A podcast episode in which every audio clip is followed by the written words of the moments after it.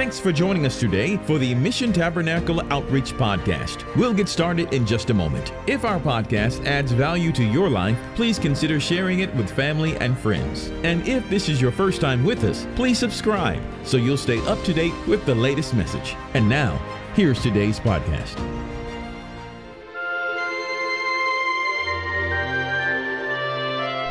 Hello, everyone. This is Kelly Brooks with Mission Tabernacle Outreach.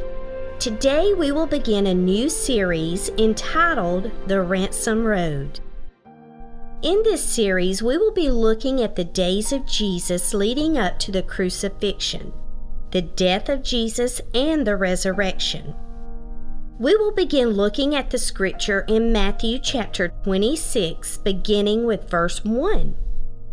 Jesus forewarned his disciples that after two days it would be the feast of the Passover.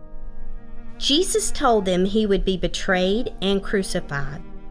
The chief priests, the scribes, and the elders of the people assembled at the palace of the high priest, who was called Caiaphas.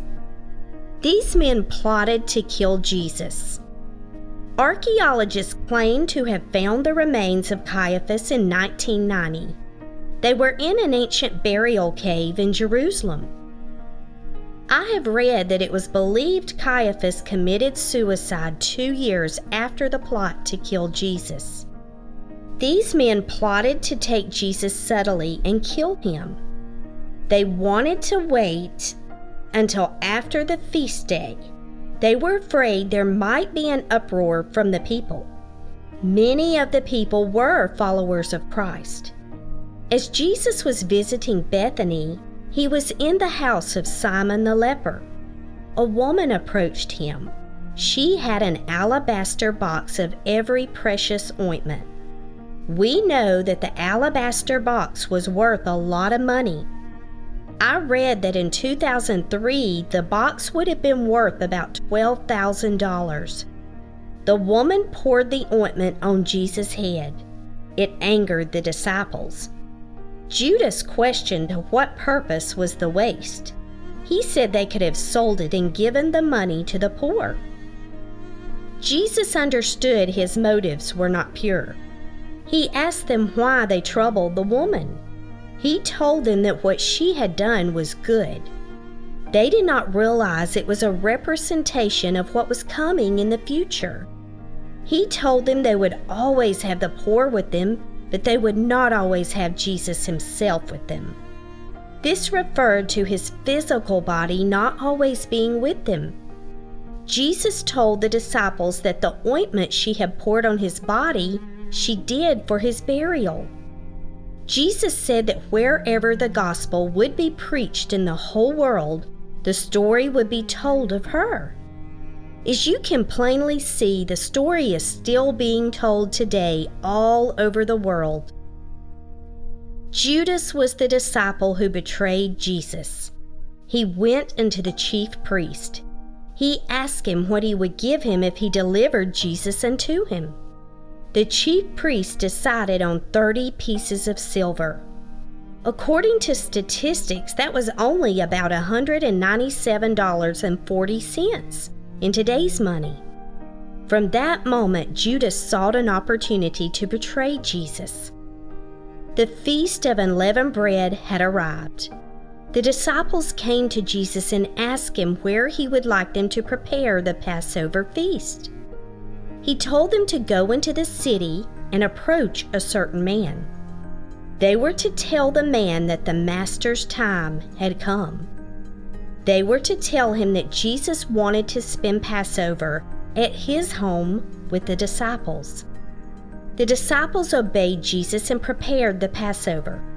That evening, he sat down with the disciples.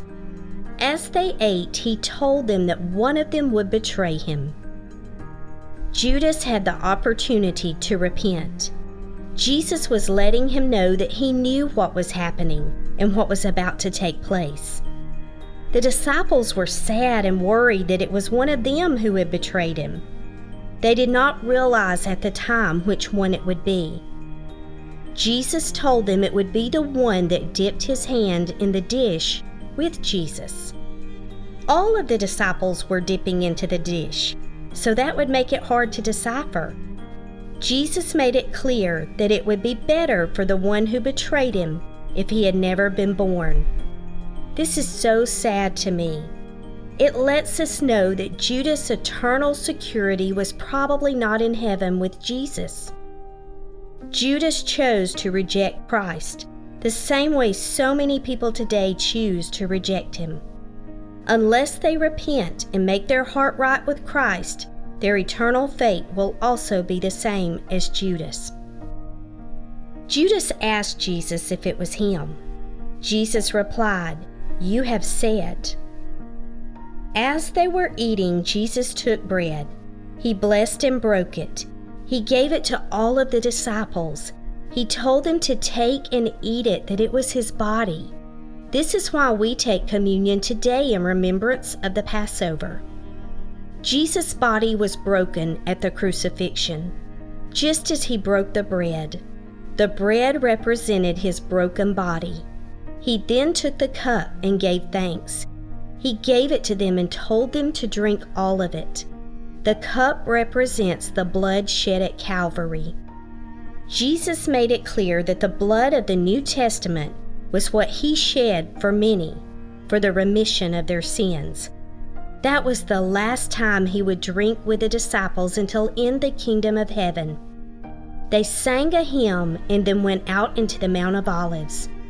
Jesus told the disciples that all of them would forsake him. The scripture had previously prophesied in Zechariah 13:7 that the shepherd would be smitten and the sheep of the flock would be scattered abroad.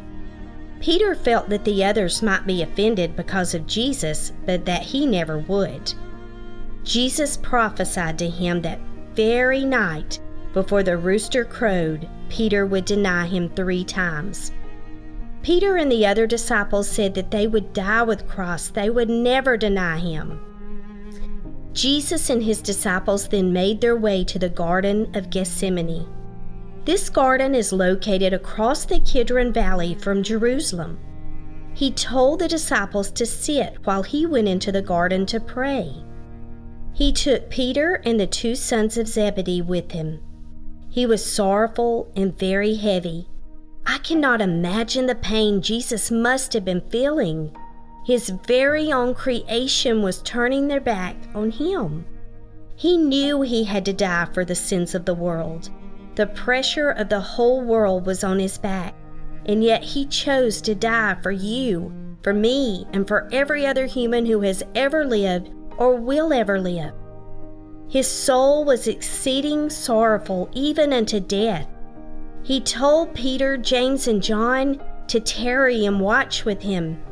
Even Jesus needed the presence of others. He went a little further away from them he fell on his face and prayed, O oh, my Father, if it be possible, let this cup pass from me. Those were the words of the Savior of the world. This truly shows that Jesus really did become a man. In the flesh, just as we are, he did feel fear. He did feel anguish. He knew what rejection felt like. Yet he still prayed, Nevertheless, not as I will, but as you will. He returned to the disciples and found them asleep. He said to Peter, What? Could you not watch with me one hour? Watch and pray that you enter not into temptation. They were about to be tempted to forsake him and did not even realize it. Jesus said the spirit indeed was willing, but the flesh was weak. On our own, we are not strong enough to walk away from the temptations in our lives. It is through prayer that we receive the strength our spirit needs to overcome the flesh. Again, Jesus went away and prayed, O oh, my Father, if this cup may not pass away from me, except I drink it, your will be done. My mind goes back to King David when he prayed and begged God not to allow his baby to die. He fasted and prayed.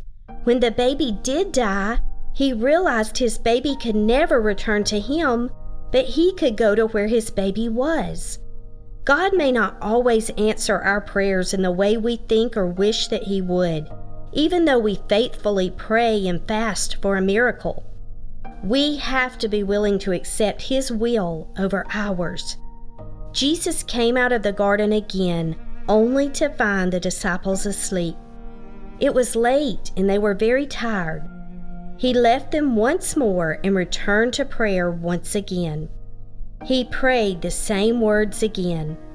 He came back to the disciples and told them that the hour was at hand. The Son of Man would be betrayed into the hands of sinners. He told them to rise so they could be going. He told them the one who had betrayed him was at hand. Next week, we will be looking at the betrayal and trial of Jesus. We appreciate you tuning in to our new podcast and pray that you will join us for the next episode of Ransom Road. You may find us at www.kingdomrock.org or by listening to Mission Tabernacle Outreach through Google, Spotify, Stitcher, Apple, or Amazon Podcasts. I would love for you to message me directly at missiontabernacle20 at gmail.com.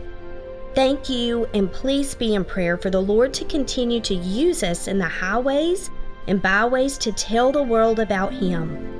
May God bless, and we look forward to seeing you next week.